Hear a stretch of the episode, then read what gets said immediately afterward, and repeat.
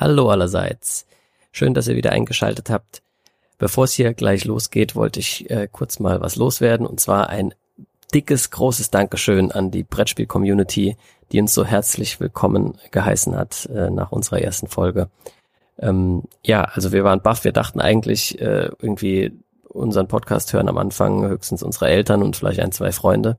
Aber als wir dann die Downloadzahlen äh, am ersten Tag nach der Veröffentlichung gesehen haben, äh, konnten wir kaum unseren Augen trauen. Wir äh, sind wirklich froh, dass das so gut ankommt bisher und hoffen, es macht euch auch weiterhin Spaß. Und ja, vor allem hat uns halt auch gefreut, wie wir so bei Twitter und Co. und Instagram und so weiter äh, aufgenommen wurden. Direkt komplett unterstützt von anderen Kollegen und Kolleginnen und natürlich auch Hörern.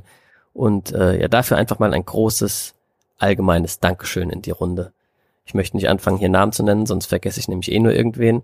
Ähm, ja, aber ganz allgemein, das war einfach wirklich, wirklich super. Vielen Dank dafür. Und ja, auch das Feedback, das wir ansonsten bekommen haben, hat uns sehr gefreut. Bitte weiter äh, damit. Also schreibt uns gerne Nachrichten auf Instagram und Twitter jeweils at bretterlate oder natürlich auch per Mail bretterlate at gmail.com. Und ja, also da haben ja teilweise Hörer schon angefangen, ihre alten Spielbretter umzubasteln von Hase und Igel, äh, um den Salatvorteil auszugleichen, von dem wir gesprochen haben. Und solche Sachen äh, freuen uns natürlich sehr. Und ja, deshalb haben wir uns gedacht, wisst ihr was, die zweite Folge hauen wir schon einfach ein bisschen früher raus. Die kommt jetzt also ja einfach spontan ähm, schon zu euch. Und ab dann kommen wir so ungefähr geplantermaßen alle zwei Wochen mit einer neuen Folge um die Ecke. Das wäre es dann von mir. Jetzt also viel Spaß mit Folge 2.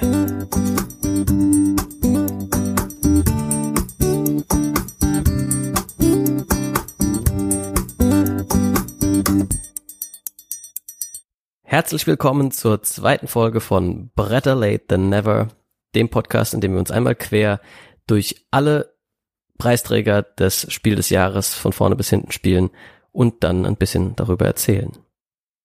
Hallo Jacques, wie geht's dir? Hi Fabi, ja, ich freue mich auch heute nochmal bei unserer zweiten Folge schon dabei zu sein.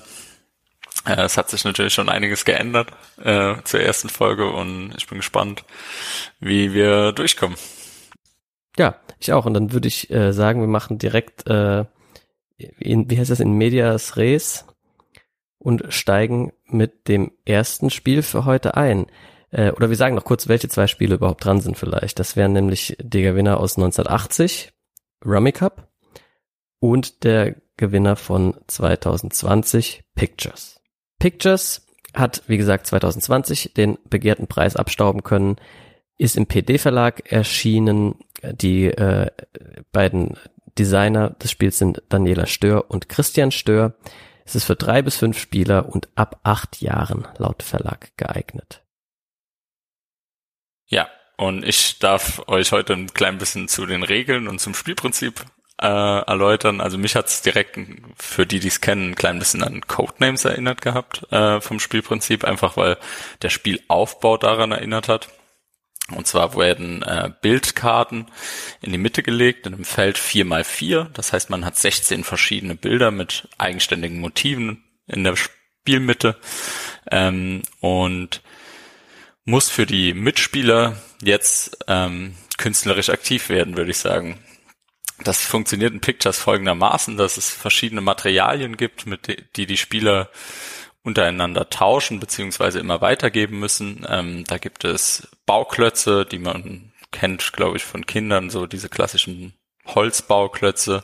Dann gibt es Schnürsenkel als Material. Es gibt äh, Bildkarten, also Motivkarten, wo zum Beispiel ein Auto oder ein Fußball drauf abgedruckt ist.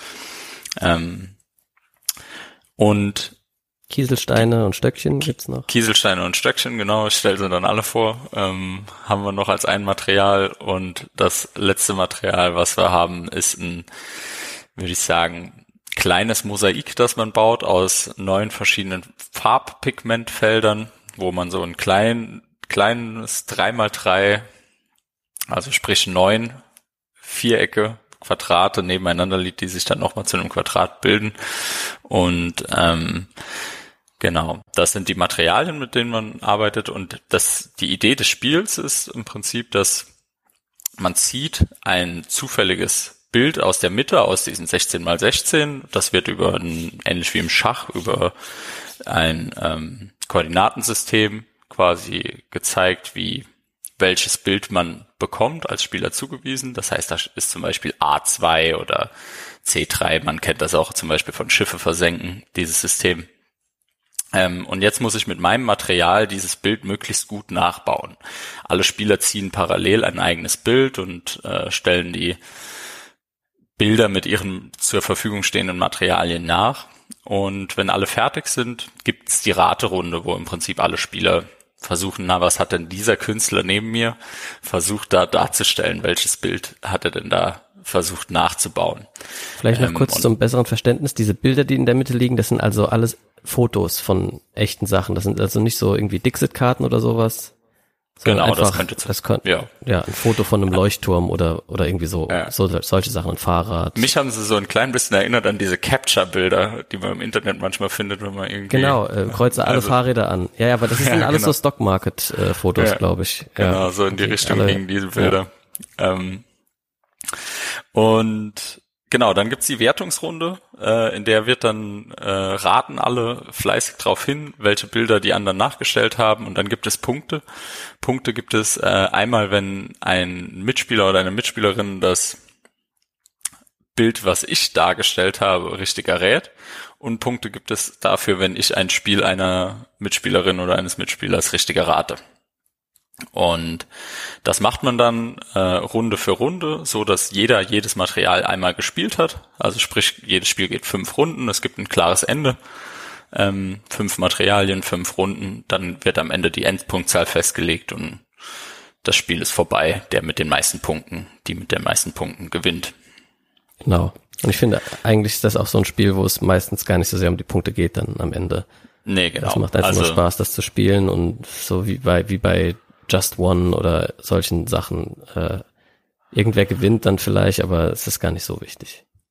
Ja, und ich würde sagen, damit reiht es sich auch irgendwie direkt schon in diese Art von Spiele ein, in der es im Prinzip so ein klein bisschen um Rätseln, um äh, Kommunikation, hast du vorhin auch schon mal gesagt gehabt. Ähm, genau.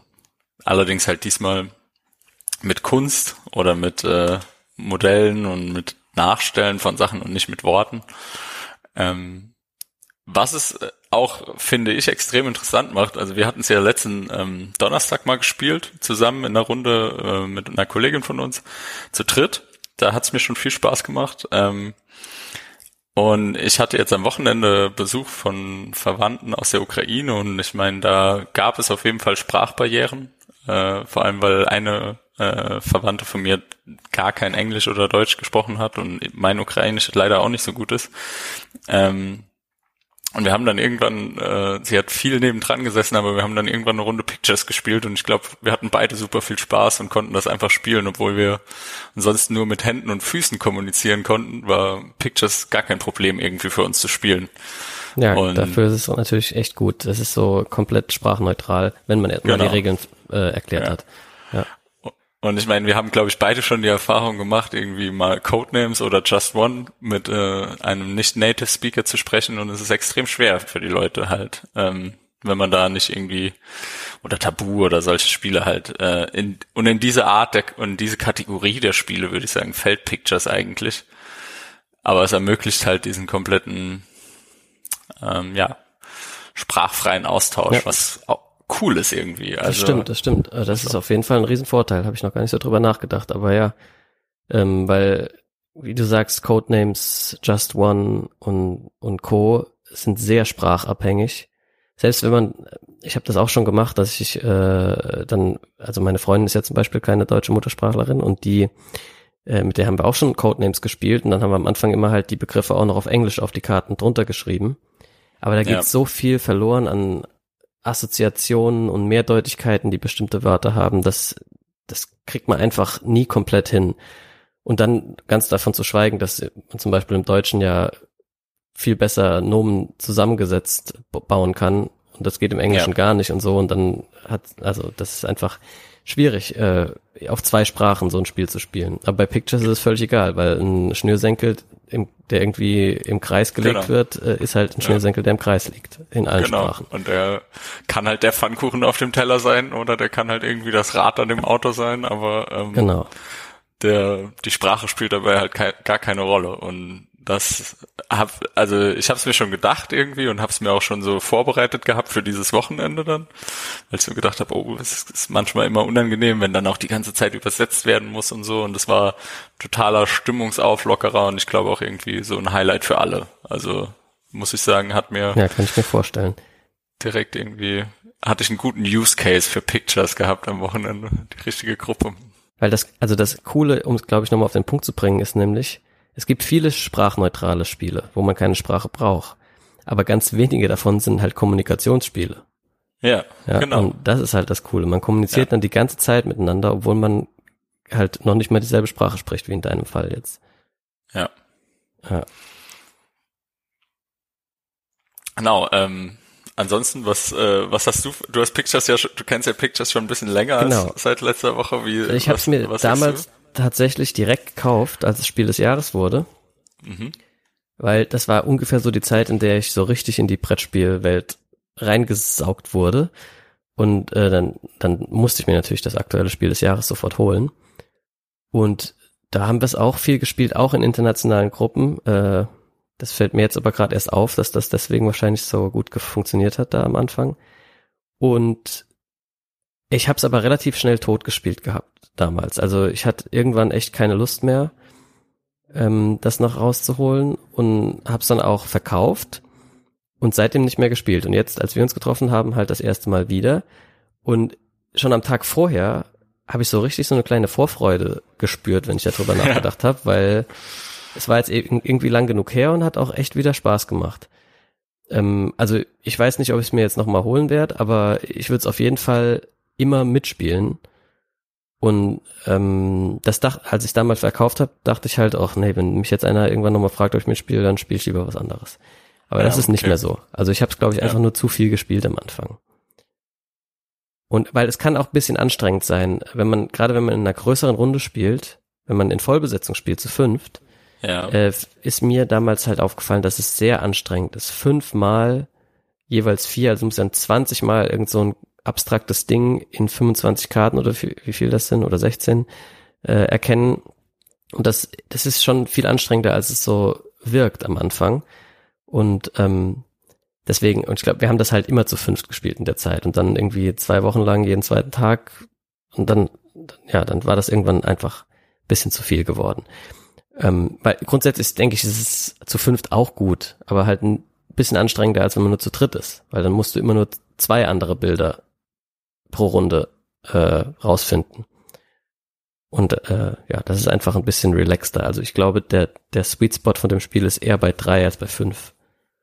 ja, gebe ich dir recht. Das hat, also wir haben es natürlich am Wochenende dann auch mit voller Besetzung gespielt. Ähm, vorher jetzt wir zu dritt am Donnerstag und ähm, es war am Donnerstag, würde ich sagen, so ein ganz einfaches Spiel für nebenbei.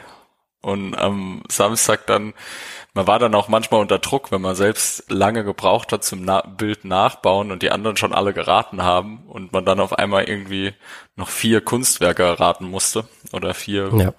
Darstellungen erraten musste und die äh, die anderen halt alle eigentlich auf dich warten. Ne? Also diese Situation Genau. kam schon ein, zwei Mal vor und das ist halt dann, also dieser Druck, dieser seelische, moralische Druck, der dann auf einem lastet, ist natürlich schwer auszuhalten und dann gibt man sich halt keine Mühe und macht schnell und so und dann, ähm, ja, das nimmt dem so ein bisschen das Lockere vom Spiel, was es eigentlich, was mir am Donnerstag unheimlich gut gefallen hat. Also Ja. dieses war, hat vielleicht auch an dem Abend gelegen, an den Spielen, die wir ansonsten so gespielt haben, ne? aber ähm, Ja, ich, ich meine, das, was du gerade erzählst, das ist, glaube ich, gleichzeitig ein Vor- und ein Nachteil von dem Spiel, nämlich, Richtig, dass man ja. gleichzeitig dran ist die ganze Zeit, aber halt Ja. verschieden lang brauchen kann.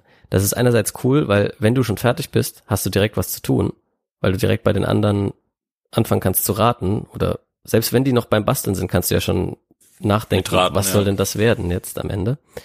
Ähm, andererseits, wie du, kann dann halt die Situation entstehen, wie du sagst, dass plötzlich alle auf einen warten und der dann danach sogar noch vier Sachen rausfinden muss, nachdem er fertig gebastelt hat.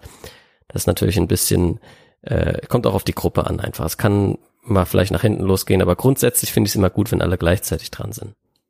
Ja, auf jeden Fall. Das, also das hat, das hat einen Vorteil und ähm, haben ja auch viele Spiele eigentlich nicht dieses gleichzeitig dran sein und das ist schon, ähm, ja, das ist ganz cool. Also, also ich hätte noch einen Kritikpunkt. Ähm, und zwar finde ich die verschiedenen Materialien sehr unterschiedlich cool. Also manche von denen machen richtig Spaß und manche von denen finde ich halt so, geht so. Ähm, also ich finde zum Beispiel diese, dieses Farbmosaik, da dachte ich erst, das ist überhaupt kein Spaß, das zu machen, aber das macht mir fast am meisten Spaß, weil ja. das so auf eine ganz komische, abstrakte Weise funktioniert. Äh, und dann die Kieselsteine und Stöckchen finde ich auch cool, weil, weil die irgendwie so was ganz anderes sind. Und dann Bauklötze und Schnürsenkel sind so okay. Und diese Symbolkarten machen mir persönlich halt zum Beispiel wirklich eigentlich keinen Spaß. Die Runde ist, wenn ich die kriege, dann denke ich mir so, ach ja, okay, komm, hoffentlich ist es gleich vorbei. Was ist deine Wild Guess, was mein Lieblingsmaterial ist? Dein Lieblingsmaterial? Ähm, ich denke die Schnürsenkel. Echt? Okay. Nicht? Nee, es sind die Bauklötze. Ah, ach so, ja, ach nee, klar. Der, ja. der Herr Ingenieur. Ja, das, genau. das, das hab, hätte ich wissen müssen. Ja. Aber ich habe auch, ich hatte dann auch irgendwie so ein klein bisschen das Problem, immer wenn ich Brücken gesehen habe, habe ich eigentlich jedes Mal, wenn jemand die Bauklötze geha gehabt hat, gesagt, ja, das ist wahrscheinlich die Brücke. Ach so. Du hast in Bauklötzen also immer nur noch Gebäude sehen können und kein Fahrrad. Ja, genau. Mit ja. Bauklötzen habe ich irgendwie immer nur noch Gebäude sehen können. Das war schwierig. Aber ja. Nee, Bauklötze haben mir viel Spaß gemacht und die Pigmente haben mir erstaunlicherweise auch viel Spaß gemacht. Hätte ich auch nicht gedacht, aber es ist cool. Das, das macht Spaß, so die. So ein Bild in so neun Farbpunkte zu genau. abstrahieren. Das ist irgendwie. Mal ja, es hat auch so ein bisschen was Analysemäßiges. Man analysiert so das Bild, das abgebildet ist und schaut ja, so. So ein bisschen wie so KIs, die nur so, die so riesige genau. Bildmengen nur auf, über, über die Pixelstrukturen äh, Richtig, quasi ja. durchforsten. So kommt man sich da ein bisschen und vor. Es hat, wirkt halt verrückt viel Erfolgserlebnisse. Man denkt halt, es ist super schwer zu erraten, aber. Und es klappt irgendwie, ja. Es klappt echt gut halt. Das, das ist schon cool, ja. Und es ist, glaube ich, diese Farbpigmente sind wahrscheinlich das raffiniert, äh, raffinierteste Material, was sie mitgeliefert haben. Ja, finde ich auch. Und die anderen äh, ich habe das Gefühl, so, für die Symbolkarten hätte man auch noch auf was Raffinierteres kommen können. Ich glaube auch, ja. Denke ich auch. Naja. Ja. Aber ich glaube, das ist so das Wichtigste zu äh, Pictures. Ähm, vielleicht zum abschließenden Fazit, wie immer, denken wir, das ist zu Recht Spiel des Jahres geworden?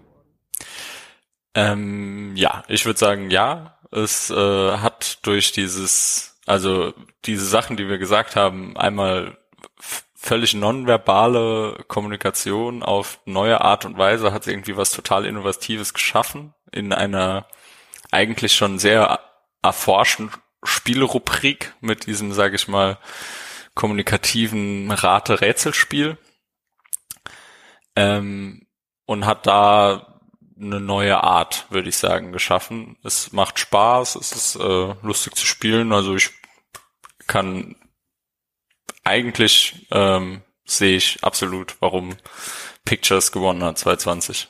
Wie ja, siehst du es? Geht mir genauso. Also ich denke auch, dass wäre das nicht da rausgekommen, wäre jetzt rausgekommen, hätte es auch gute Chancen, weil das einfach genauso die Art von Spiel ist, die die Jury schon öfter ausgezeichnet hat, aber halt innovativ war. Ne, das gab es einfach so wirklich noch nicht vorher. Und ähm, auch wenn es mir wehtut, dass die beiden anderen Spiele, die nominiert waren, nämlich Nova Luna und My City, nicht gewonnen haben, weil ich die auch beide mega gut finde. Und ich, wenn ich das persönlich zu entscheiden gehabt hätte, wahrscheinlich eins von denen genommen hätte. My City ziemlich sicher, ja, weil das finde ich einfach mega geil. Das spiele ich schon zum zweiten Mal durch. Aber die, die Zielgruppe ist für, bei Pictures einfach größer. Also alle Leute, denen My City äh, gefällt bei den Gelegenheitsspielern, sage ich jetzt mal, den gefällt auch Pictures, aber nicht andersrum, denke ich. Und äh, deswegen, also das ist einfach ein ja, prädestinierter Kandidat dafür gewesen und jo. Ähm, dementsprechend äh, geben wir, glaube ich, beide eine Spielempfehlung raus und äh, wenn es gefällt, ja. kann man sich das auf jeden Fall auch kaufen, weil es, glaube ich, sehr allgemein gut einsetzbar ist in allen möglichen Gruppen. Ja, und das haben wir, glaube ich, bisher noch nie dazu gesagt, aber es ist auch ein Spiel, was man super gut gebraucht kaufen kann. Also richtig. Die, da gibt's schon einige auf dem Markt, ja. Ja. Ähm, Gut. Und dann Genau. äh, kommt ja jetzt der zweite Teil, in dem wir uns immer mit dem entsprechenden Jahr beschäftigen, in dem das Spiel Ja. rausgekommen ist, um dann zu einem finalen Guess zu kommen, warum ausgerechnet dieses Spiel in diesem Jahr gewonnen hat. Jetzt ist es so, dass sowohl in der ersten Folge als auch in der zweiten sind die Jahre halt noch relativ nah an der Gegenwart. Ne? Deswegen ist es gar nicht so für interessant, heute. Ja. die nochmal äh, ja, aufzudröseln. Wenn das hier jemand in zehn Jahren hört, dann sorry, vielleicht nehmen wir irgendwann in zehn Jahren, wenn der Podcast dann immer noch läuft, nochmal eine Jubiläumsfolge auf und reden auch über die Jahre. Äh, also wir reden jetzt auch über das Jahr, aber halt nicht so im Detail wie später über 1980, denke ich mal. Ja, genau. Aber ich würde gern äh, anfangen mit unseren Fun Facts über 2020 mit einer neuen Rubrik von Fun Facts. Okay. Ähm, einfach weil gewisse Hörer, ich weiß, es einfach unheimlich interessiert. Also der Vogel des Jahres 2020 war die Turteltaube. Ähm, Oh, ich wusste gar nicht, dass es die wirklich gibt. anscheinend schon. Da, das ist eine spezielle Art von Taube. Ich denke schon, ja. Ich habe es nicht genauer, also ich habe nicht weiter recherchiert, aber ja. Schön, schön. Ja. Gibt es bestimmt eine Promokarte für Wingspan irgendwo. Vielleicht, ja. Äh, für Flügelschlag heißt sie auf Deutsch. ja. Was hast du so rausgefunden über das ja, Jahr Ja, über 2020? 2020 habe ich das ehrlich gesagt bisschen dir überlassen. Ich habe mich wirklich Okay. krass auf 1980 Also- äh, beschränkt. Ich weiß nur, dass 2020 Corona losgegangen ist. Ja, genau. Ja. Ich habe noch zwei, äh, zwei für mich äh, wichtige Dinge gehabt irgendwie so. Ähm, einfach weil ich damit, also ich meine, Joe Biden wurde Präsident nach Trump.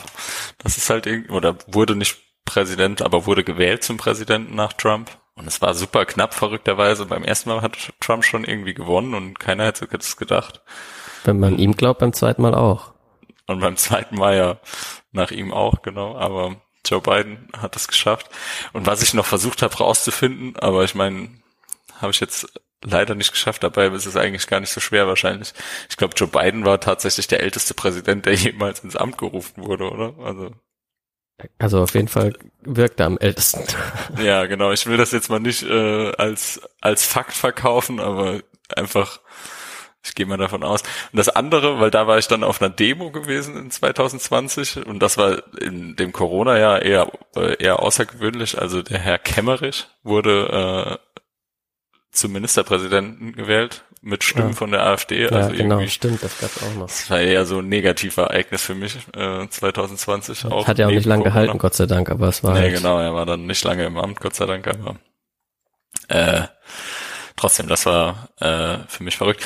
Und jetzt noch so ein anderer cooler Fact, den Film hast du wahrscheinlich auch gesehen, VW Vendetta, ähm, ja, der ja sehr äh, gesellschaftskritisch und staatskritisch irgendwie versucht, gewisse Sachen zu beleuchten und die Guy Fawkes Master kommt daher, die Anonymous ja.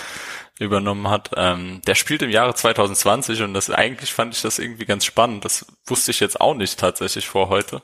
Ah, ich auch Aber nicht, das, das war mir auch nicht klar. so irgendwie als Corona-Jahr und dann äh, VW Vendetta ist irgendwie auch ein verrückter Zufall mit den Masken dann auch noch, die Masken, die ja auch in Stimmt. unserem Leben dann irgendwie dazu kamen.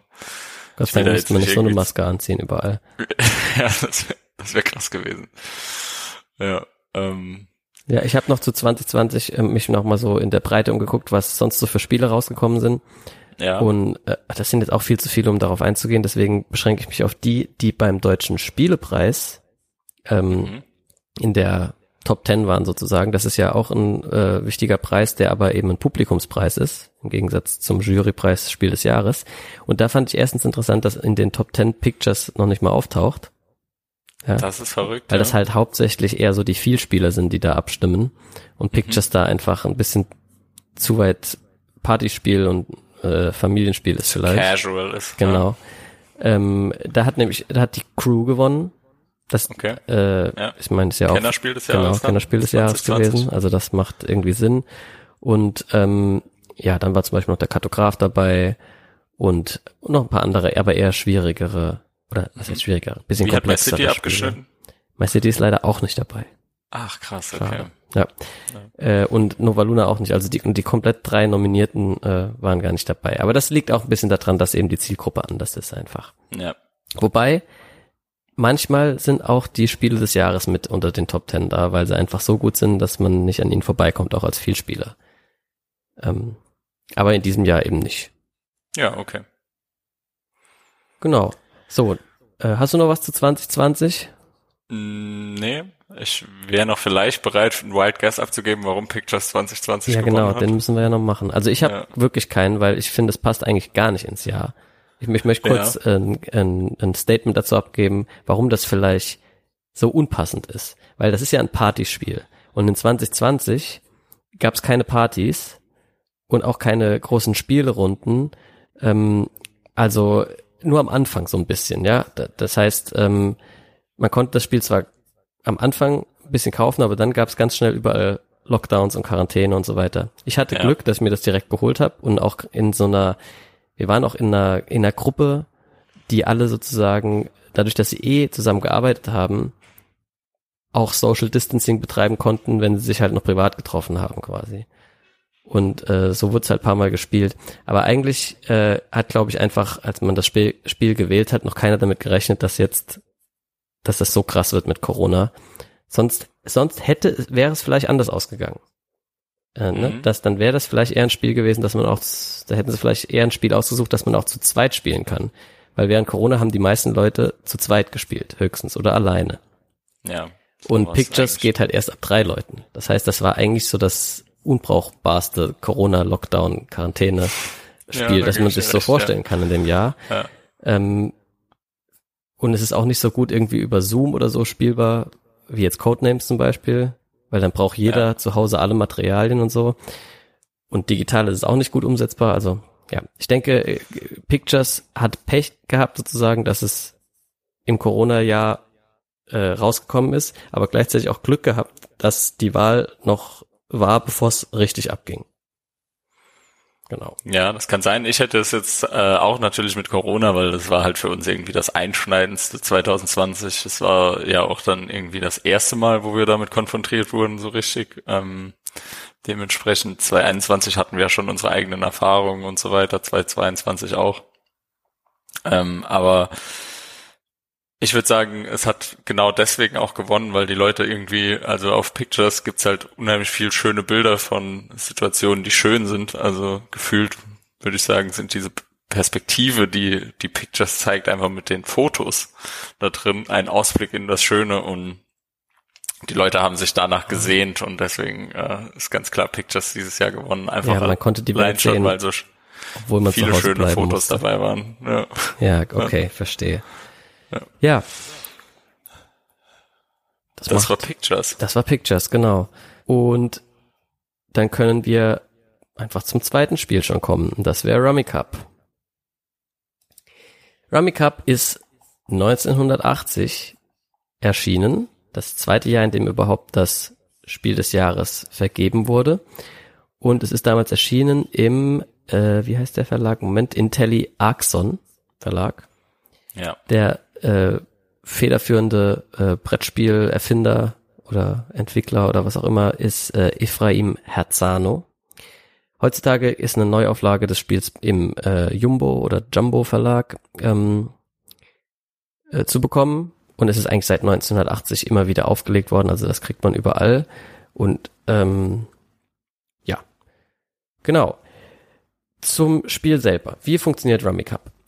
Also an alle Hörer, die schon mal Romme gespielt haben, ähm, das ist einfach im Prinzip genau das gleiche, nur mit Dominosteinchen statt Karten. Ähm, es gibt bei Romme ja je nachdem, mit wem man das wo spielt und wann man das in welcher Gruppe gelernt hat, verschiedenste Regeln. Jetzt zum Beispiel, wie viele Punkte man raus braucht, um rauszukommen und solche Sachen. Und äh, Rummy Cup hat eben dann eine dieser Varianten genommen und äh, und für, für sozusagen zum Brettspiel gemacht, statt aus dem Kartenspiel ein Brettspiel gemacht. Für alle, die Romme nicht kennen, erkläre ich kurz, wie es funktioniert. Man kriegt am Anfang 15 von diesen Steinchen, auf denen sind in vier verschiedenen Farben die Nummern von 1 bis 13. Ne, Das ersetzt also die Karten 2 bis Ass sozusagen. Und dann gibt's auch noch zwei Joker im gesamten Spiel. Und dann muss man einfach Set Collection betreiben. Das heißt, du musst gleiche Zahlen sammeln in verschiedenen Farben oder Straßen, wie beim, beim Kniffel oder beim Poker, also zwei, drei, vier, fünf oder sowas in derselben Farbe. Also zum Beispiel alle in schwarz.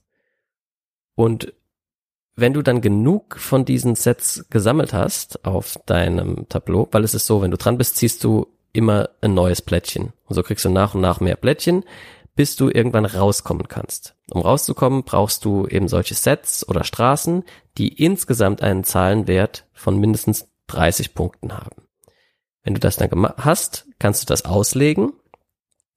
Und ab diesem Moment darfst du auch sobald du also rausgekommen bist, an ausliegenden Sets und Straßen manipulieren, nennt sich das. Manipulieren äh, heißt, du kannst dann neue Steinchen von deinem äh, Vorrat dazulegen oder du kannst auch diese, zum Beispiel wenn das eine lange Straße ist, kannst du die auch teilen, solange immer mindestens eine Dreierstraße übrig bleibt, um dann zum Beispiel, sagen wir mal, es ist vier, fünf, sechs, sieben, acht, neun, dann nimmst du das auseinander und dann kannst du halt nochmal eine sieben an die vier, fünf, sechs anlegen. Und so äh, kommen dann nach und nach halt alle irgendwann raus und es gibt mehr und mehr Möglichkeiten, da Sachen anzulegen und zu manipulieren. Und am Ende hat der gewonnen, der zuerst alle Steinchen losgeworden ist. Die anderen kriegen dann die Restwerte, die sie noch auf der Hand haben, sozusagen, als Minuspunkte aufgeschrieben. Und dann spielt man halt so viele Runden, wie man möchte, oder macht irgendwie einen, einen Minuspunktewert aus, aber wenn, bei dem es vorbei ist, wenn man ihn erreicht, ja, und so hat man dann schön was zu tun nachmittags, sonntags beim Kaffee und Kuchen. Oder ja. habe ich was vergessen, Jacques? Ähm, ja, ich würde vielleicht noch so einfach ergänzen. Also man hat dieses Auslegespiel halt, du hast es glaube ich schon gesagt, aber in der Vorstellung in der Mitte liegen einfach alle Stapel von allen Spielern bei Rummy Cup und man kann überall anlegen, manipulieren, auch Stapel miteinander anlegen und kombinieren und das macht es vor allem, sage ich mal, gegen Ende einer Runde sind es unzählige Möglichkeiten, was man alles tun kann. Also die nichts vieles davon macht vielleicht Sinn, aber es gibt unendlich viel Kombinationsmöglichkeiten allein schon irgendwie an diesen an diesen Steinen untereinander, also an ja. den Straßen mit den mit den Dreiern und Vierern äh, Pärchen zusammen. Ja, wenn man und, so zur äh, Analysis Paralysis leidet, dann äh, oder neigt, dann ja. äh, ist das das Spiel für, für einen. Ja, also da kann man schon auch mal fünf Minuten über seinen Zug nachdenken. Genau, absolut. Und das ist dann halt ein bisschen langweilig für die anderen, weil man sonst nichts zu tun hat. Ja, man muss ich es mein, natürlich nicht so spielen, aber man kann es so spielen. Man kann es so spielen und äh, es stimmt ja auch nicht ganz. Wir hatten ja gerade eben schon bei, bei Pictures das Thema, weil ich meine, man kann schon auch spielen, während die anderen dran sind. Man kann ja die ganze Zeit nachdenken, aber. Ja, aber dann äh, ändert sich ja vielleicht was und dann waren die ganzen ja. Nachdenkungen umsonst sozusagen. Ja, ja, genau. Das kann passieren, aber ich denke, man, man hat schon die Möglichkeit, irgendwie ein bisschen mitzudenken, auch während die anderen dran sind. Aber ja, es ist, äh, ich gebe dir recht, es ist nicht so dankbar. Prinzipiell ist es halt ein klassisches Legespiel, ne, in dem es ist halt einfach ein, weiß nicht wie viele hundert Jahre altes ja, es ist Lego halt Sammelspiel, genau. ja. äh, das schon immer funktioniert und das funktioniert mit Dominosteinen halt genauso wie mit Karten. Also ja, ich, ich habe ja, als wir gespielt haben, schon äh, die, die Vermutung geäußert, dass das vielleicht äh, deswegen so erfolgreich war, weil es viele Leute gibt, die einfach eine Abneigung, Abneigung gegen Kartenspiele haben. Ja. Weil die damit so direkt so Wirtshaus-Skat-Runden und sowas äh, verbinden und deswegen nie überhaupt an Romy sich rangetraut haben und äh, aber dann eben das in Brettspielform mit Dominosteinchen eben dann interessanter fanden. Ja. Hast du auch nachgeschaut, warum, also wie es dazu kam, dass er auf die Idee kam, das mit den Spielsteinen zu machen? Nee, hast du das nachgeschaut? Ja, ah, weil, gut. Ähm, das, der Herr Ephraim Herzano ist tatsächlich Rumäne gewesen. Äh, eigentlich ein Kaufmann, der irgendwie Zahnbürsten und so Zeug verkauft hat, Kosmetikartikel. Ähm, und die haben das Spiel Anfang der 30er Jahre schon erfunden eigentlich, weil zu diesem Zeitpunkt, und da kommt das genau, was du sagst eigentlich, zu diesem Zeitpunkt waren in Rumänien Spielkarten verboten, weil sie Aha. so verrufen waren. Und ähm, man durfte quasi nicht Spielkarten spielen. Und dann haben, haben der Herr Herzano und seine Frau Hanna haben sich äh, entschieden, dieses Spiel mit den Steinen zu machen, weil das war halt erlaubt. Und äh, das ja, haben das im Prinzip das ist ja richtig cool. Okay, jetzt finde ich es cooler. Ja. Und die sind dann äh, ausgewandert später nach Israel und haben dann dort angefangen, die Dinge aus Holz zu schnitzen und selber zu vermarkten und haben halt irgendwie so ein bis zehn im Jahr verkauft. Das war aber irgendwann halt so gut gelaufen, dass sie angefangen haben, das ein bisschen größer zu vermarkten. Und 1980 kam es dann nach Deutschland aus Israel. Also der rumänische Kaufmann, der äh, die verbotenen Spielkarten durch Dominosteine ersetzt hat, hat dann äh, 1978 das Spiel international vermarktet. Fand ich er war sogar noch am Leben, habe ich hier gerade gesehen. Ja, das ist genau. schön. Ja. Und das Spiel von Hedja hat er auch gewonnen. Aus Holland. Mhm. Ja. Ja, ah, gut, okay. Dann verstehe ich, warum das überhaupt gemacht wurde. Ne? Die wollten Romy spielen und durften nicht mehr. Ja, genau. Ja, war gut. Das war eigentlich das, ne? Ähm. Was uns aber trotzdem nicht die andere Frage beantwortet, die wir uns gestellt hatten, nämlich, warum hatte man 1980 das Bedürfnis, Romy als Spiel des Jahres auszuzeichnen? Ja, diese Frage bleibt halt weiterhin offen. Mein, also ich meine, gut, es kam 1980 Romy. in Deutschland raus, ne? Das ja, ja, aber vielleicht, also wenn 1980, keine Ahnung, irgendwer Poker mit Dominosteinen rausgebracht hätte, denkst du, das wäre dann Spiel des Jahres geworden? Äh, oder nee, ich also denke nicht, ja. Das ist doch irgendwie komisch. Oder oder Schach mit Karten oder so. Das, äh, ja, ja. Das ist also ich nichts gegen Romme. Ich finde Romme toll. Ich habe das viel gespielt als Kind äh, mit meiner Oma und so, aber äh, das ist halt irgendwie ein hunderte von Jahre altes Spiel. Ja. Und, und wenn man die alle auszeichnen wollte, dann könnte man erstmal äh, 50 ja, Jahre Spiel des Jahres vergeben, bis die alle durch sind. Da muss man auch noch Skat ja. auszeichnen und Poker und Schach, Schach. und Go und äh, weil das Mahjong sind alles geniale Spiele, aber ähm, es ist halt ja. Ja. Irgendwie ich gebe dir recht. Das ist also, Thema vorbei. ich habe mich auch die Frage gestellt, ja schon, wir haben ja auch schon am Abend, als wir das gespielt haben, haben wir schon drüber diskutiert, so es macht wenig Sinn, irgendwie so ein altes Spiel zum Spiel des Jahres zu küren. Das, man versteht den Zusammenhang irgendwie nicht wirklich. Ja. Ähm, Andererseits ist es natürlich einfach vielleicht eine, also vielleicht ist es gut, weil es Leute dann zum Brettspiel bringt, die eben anders im Kartenspiel hängen geblieben wären, auch andersrum. Ne? Also du kannst halt Rummy Cup wirklich mit jedem spielen. Das kannst du mit der Oma spielen und mit deinen Freunden. Das kannst du, also das ist, ist wahrscheinlich sehr, ist auch für Kinder schon gut zugänglich. Also es, es trifft mhm. schon die richtige Zielgruppe irgendwo.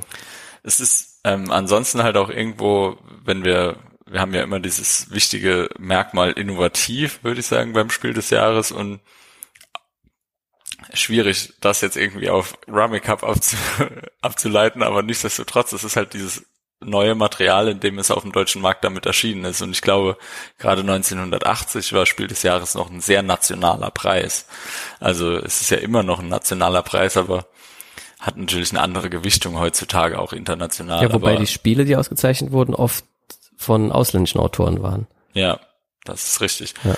Nichtsdestotrotz glaube ich, gerade 1980, wenn da Rummy Cup auf, ist halt das erste Mal in dieser Form in Deutschland vermarktet worden. Ähm, vorher war es quasi irgendwas, was Leute in Israel und Rumänien vielleicht kannten, aber halt nicht in Deutschland. Und ja.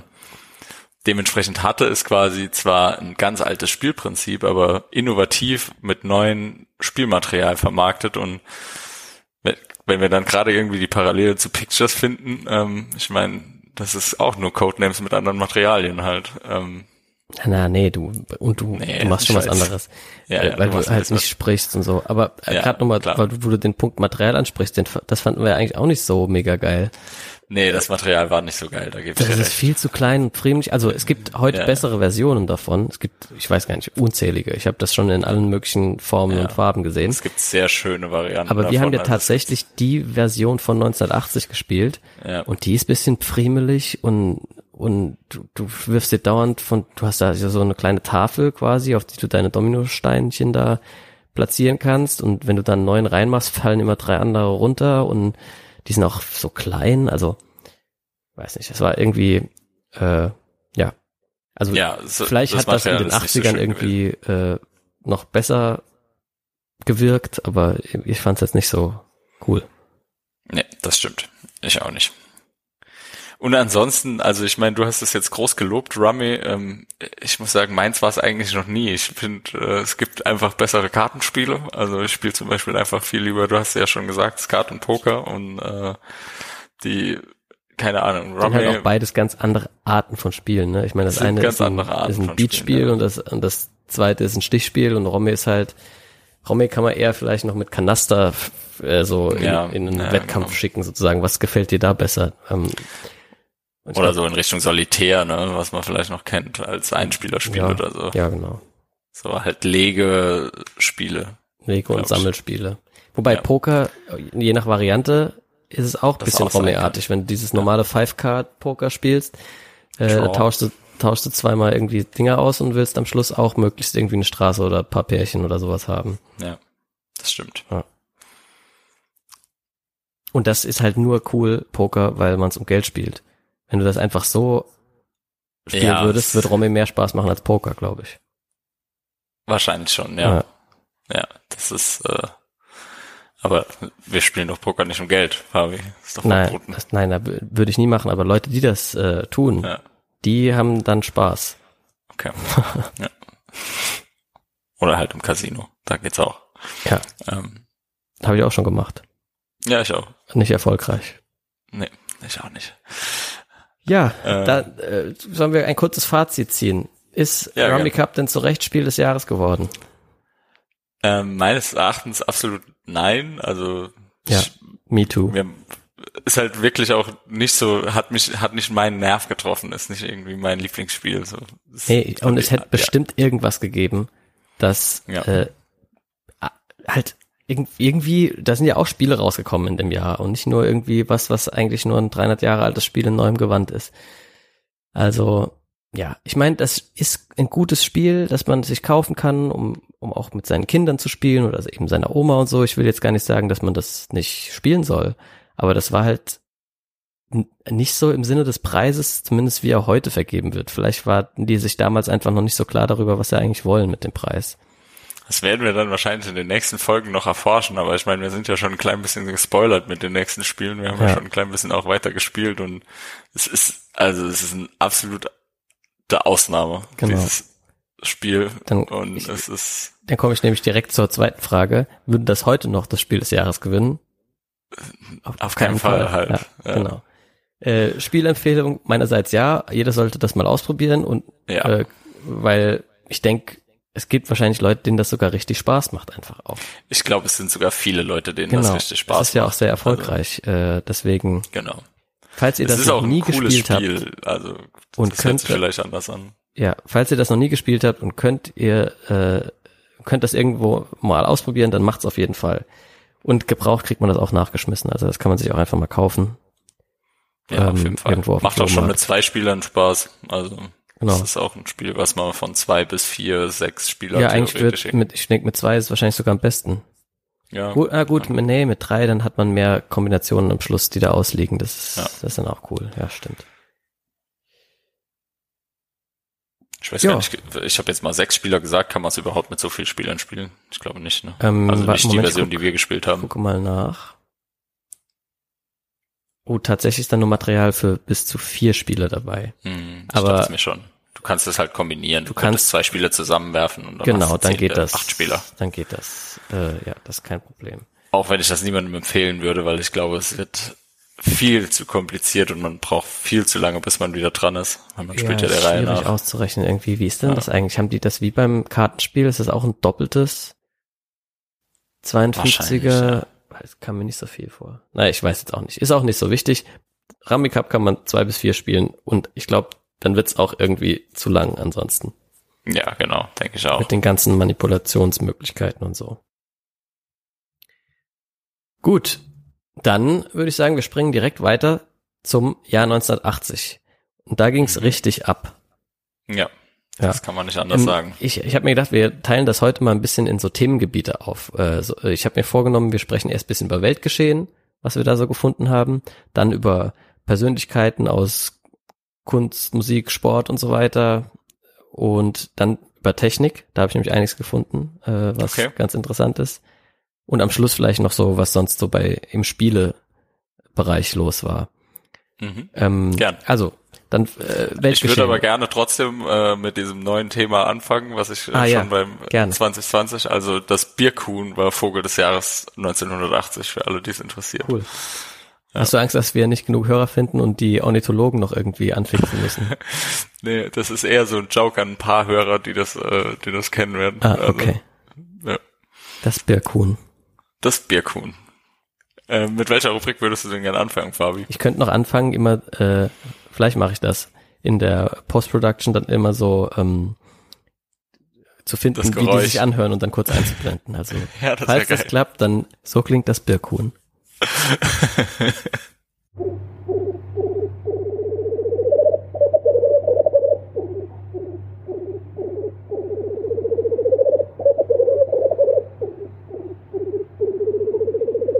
Und so klingt die Turteltaube. Ja.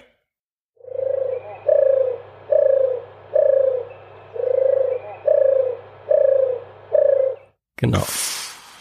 Okay, ähm, also ich habe das erste, was ich gefunden habe, ist so ein kleiner Fakt, der mir auch nicht klar war, dass das äh, da war. Und zwar wurde am 6. April 1980 die Sommerzeit in Deutschland wieder eingeführt. Die gab es da also eine Zeit lang nicht. Habe ich mir auch aufgeschrieben und völlig verwunderlich, dass man 1980 das nochmal eingeführt hat, oder? Ja, also ich komisch, mein, ne? Das wurden uns ja immer erklärt, irgendwie die Sommerzeit haben wir wegen der Landwirtschaft und so und also ja, irgendwie zum Energiesparen oder so, glaube ich, aber. Ah, ja, stimmt. Energiesparen war auch noch ein Thema, richtig, klar. Aber es wird, ist ja seitdem immer in der Kritik, also es, äh, ja. ja. Genau. Es macht mehr, mehr irgendwie unangenehme Situationen als alles andere, ja. Genau verrückt, dass man sich 1980 nochmal dazu entschieden hat. Und, und es macht, glaube ich, echt auch so die innere Uhr jedes Mal zweimal im Jahr kaputt einfach. Ja, auf jeden Fall. Ich habe letztens so ein Video von so einem Hund gesehen, der war völlig verzweifelt, weil er immer morgens um sechs oder um sieben, was weiß ich, darf er in den Park spazieren und er hat es halt überhaupt nicht verstanden, dass jetzt noch nicht sieben Uhr war, weil für ihn war halt sieben Uhr. Weißt ja. du? Wegen, so, und ja, so, ja, uns Menschen geht das genauso, nur wir raffen es halt nicht wahrscheinlich. Naja, Okay, was hast du denn noch so gefunden? Ähm, ja, wenn wir beim Thema, also aus Deutschland, wenn du jetzt, sage ich mal, das Deutsche hier als erstes in den Vordergrund legst, dann äh, hatten wir das letzte Mal, dass die ersten Grünen in ein Parlament eingezogen sind, 1979. Jetzt ja. äh, geht es natürlich weiter mit der Geschichte der Grünen in Deutschland am äh, 13. Januar. Das Datum könnt ihr euch merken, das wird heute nochmal auftauchen. Ähm, haben sich die Grünen gegründet und sind das, äh, als erstes Mal als deutsche Partei zugelassen worden in Karlsruhe. Ähm, ja, ist ja, 1980 gewesen. Das ist natürlich auch ein einschneidendes äh, ja, politisches äh, Event gewesen, ganz klar. Genau. Meine, die haben ja seitdem extrem zugenommen an Einfluss an politischem in Deutschland. Ja, und der Zusammenhang vielleicht für alle, ich meine, man kennt's, die sind als Atomkraftgegner natürlich irgendwie in die Welt gekommen, aber 1980 hat man auch irgendwie in der deutschen Verfassung niedergeschrieben, dass Kernkraft an sich nicht verfassungswidrig ist. Also wir ja, haben das da habe ich auch gelesen. Also die friedliche Nutzung erlaubt. der Kernenergie sozusagen. Genau, als, ja. Äh, okay. Was vorher im Prinzip ein Problem war mit atomaren, ja, wie auch immer. Also genau. Bewaffnung.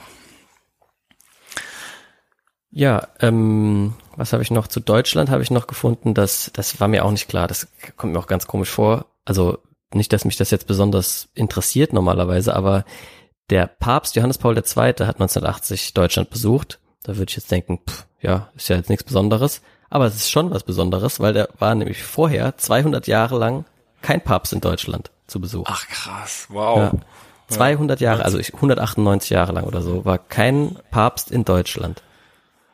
Und der Johannes Paul II. war dann der erste, der seit langem mal wieder da war und in Köln, Bonn, Osnabrück, Mainz, Fulda, Altötting und München. Äh, mhm. Also und der hat eine richtige Tour gemacht. Cool. Das haben ja. wir durch Deutschland getourt 1980. Ja. Ansonsten war 1980 halt auch ein Olympiajahr, also es oh, gab ja, Sommerspiele in Moskau. Die wurden von einigen Teilnehmern boykottiert, Passt ähm, eigentlich weil, voll in die Zeit gerade, ne, das Thema. Ja, passt auch krass in die Zeit heutzutage. Ähm, wir hatten das ja bei Winterspielen vor kurzem eigentlich. Ähm, die, genau, wurden boykottiert, weil Moskau zu dem Zeitpunkt nach Afghanistan einmarschiert ist, 1980. Genau. Es waren nur 81 von 146 Staaten in Moskau vertreten. Ja. Als Reaktion auf diesen Afghanistan-Krieg. Und ja, ich habe ich hab mir so ein Zusammenfassungsvideo von den Olympischen Spielen angeguckt und äh, es war erstaunlich hohes Leistungsniveau trotzdem. Also es wurden, ich glaube, über 50 neue Weltrekorde aufgestellt. Ähm, es gab aber auch Sportarten, in denen es krass aufgefallen ist, dass halt so die westliche Elite in diesen Sportarten nicht da war. Zum Beispiel Springreiten. Ich, das, das Video muss ich eigentlich, ich glaube, das verlinke ich auf jeden Fall unter dem Podcast, ja, weil das okay. ist, das sieht aus wie Comedy. Das ist wirklich nicht zu fassen. Es sind halt nur so Amateurreiter unterwegs und die räumen da ein Hindernis nach dem anderen ab, fallen mit ihren Pferden quer und kopfüber Putzelbäume durch Wassergräben und es, also wirklich, das sieht aus wie Slapstick-Comedy. Geil. Ja, also ganz, ganz fürchterlich schlecht äh, das Niveau In beim Springreiten. Ja. ja, okay. Genau. Ja, ansonsten hätte ich international äh, noch so Sachen, also das, ich habe es dann auch nicht weiter recherchiert, aber ich lade natürlich alle Hörer ein, das zu tun. Ich werde es wahrscheinlich danach auch machen. Honduras und El Salvador haben einen Friedensvertrag geschlossen. Ähm, sie hatten damit einen Konflikt äh, der niemals wirklich als Konflikt erklärt wurde, beendet, den es der 1969 nach einem Fußball-Länderspiel ausgebrochen war. Was? Also ja, anscheinend haben die sich Was? irgendwie nach einem Fußball-Länderspiel ziemlich zerfetzt. Aber sie haben dann haben 1900, Sie Krieg erklärt nach äh, einem Fußballspiel oder was? Ja, nie wirklich, aber äh, Sie haben auf jeden Fall einen Friedensvertrag danach geschlossen, ja. 1980. Und dann war es halt doch abseits am Ende, haben ja. sich geeinigt oder was? Ja, ich, also ich muss das noch näher recherchieren. Ich werde das ja, vielleicht völlig banal nachschieben, aber Krass. dieser Konflikt hat elf Jahre gedauert, ne? Also elf passt ja zum Fußball. Ja, elf passt zum Fußball, vielleicht deswegen. Oh Mann.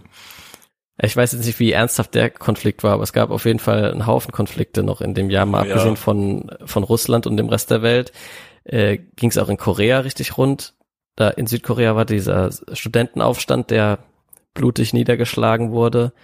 Äh, da haben die halt gegen das Militärregime äh, demonstriert und ja, wurden im, im Endeffekt dann halt komplett niedergeschlagen.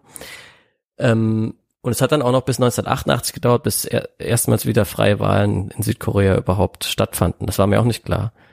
Ich dachte irgendwie, das war nach dem äh, Koreakrieg dann alles schon so, wie es jetzt ist. Aber äh, ja, so wenig gebildet ist man manchmal äh, in, über bestimmte Kulturen und Regionen auf der Welt. Ne?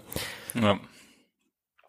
Ja, also, es, also ich habe auch irgendwie diese ganzen Katastrophen und Ereignisse 1980 gelesen und dachte so, boah, das, also man denkt ja irgendwie, wenn man Nachrichten schaut, jedes Jahr ist ein Scheißjahr, so, also die ganze Ja, wenn man Zeit sich die Zusammenfassung ja. anguckt von jedem Jahr, das wird uns bei jedem Jahr so gehen. Man ja, darf, genau. Man darf auch nicht immer nur über die schlechten Sachen reden, sonst wird das so voll der negative Vibe ja, das kann. Ja, das können wir auf keinen Fall machen.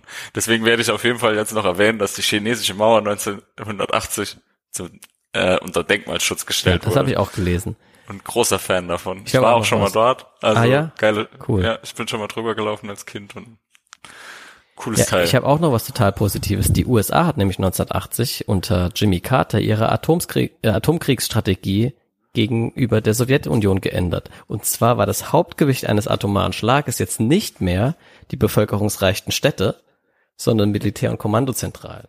Das war doch ein netter Zug, findest du nicht?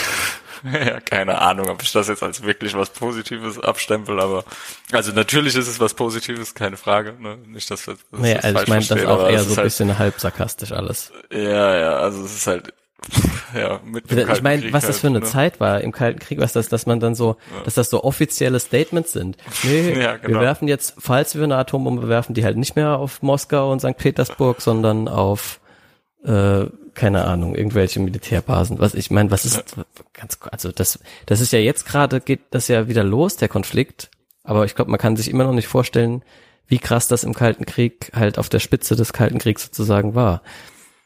Ja. Ah, ja. In Kanada war noch ein bisschen was los. Also die Bürger von Quebec wollten, hatten ein Unabhängigkeitsreferendum in dem Jahr, haben sich aber dagegen entschieden, wollten doch weiterhin Kanadier bleiben und haben mit 60 Prozent Nein-Stimmen dann gesagt, nee, wir Quebecer, wir sind auch Kanadier.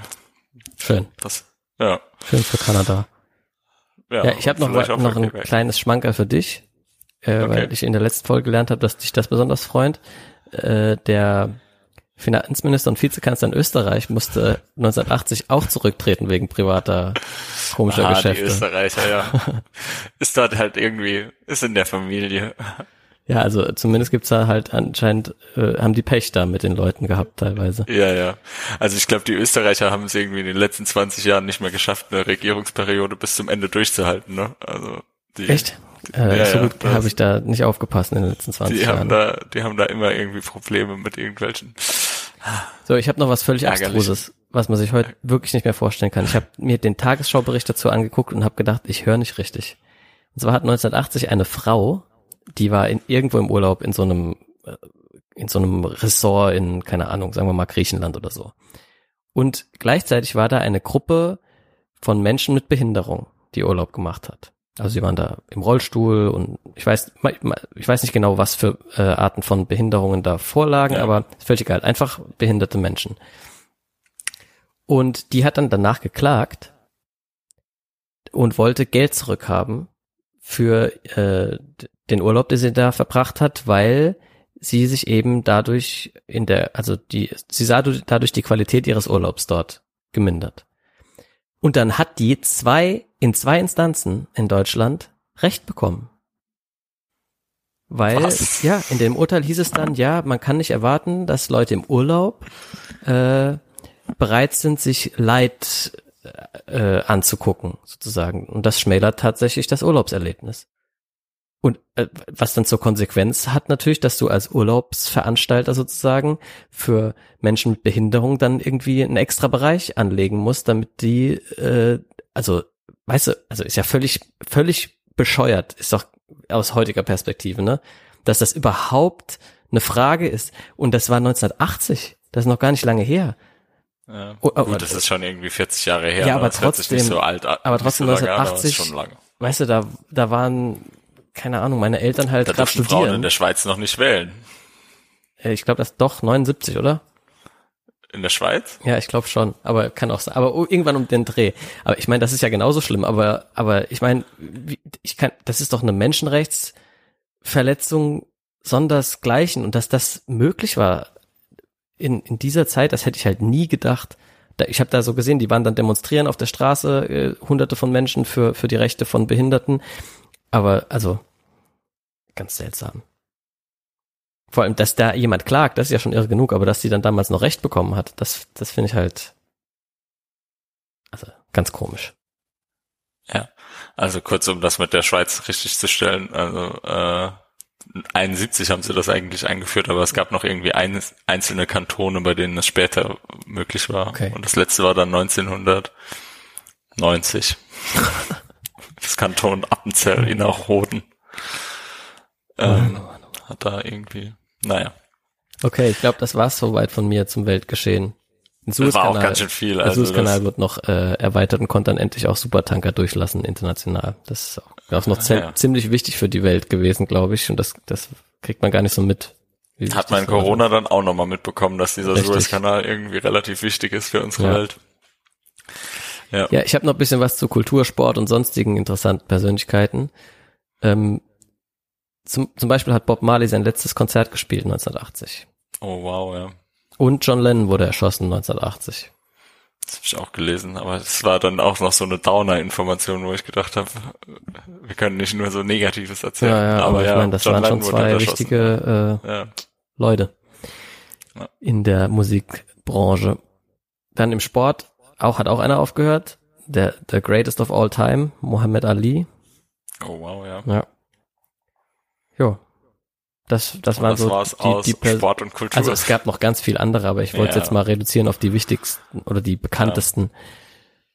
Genau. Und dann noch kurz was zur Technik. Die, der Kompaktdisk-Standard wurde festgelegt 1980. Ähm, also die CD und wie, wie halt, wie groß eine CD ist und so weiter. Das wurde alles 1980 festgelegt. Und lustigerweise habe ich gerade letztens gelernt, warum die so groß war, wie sie war.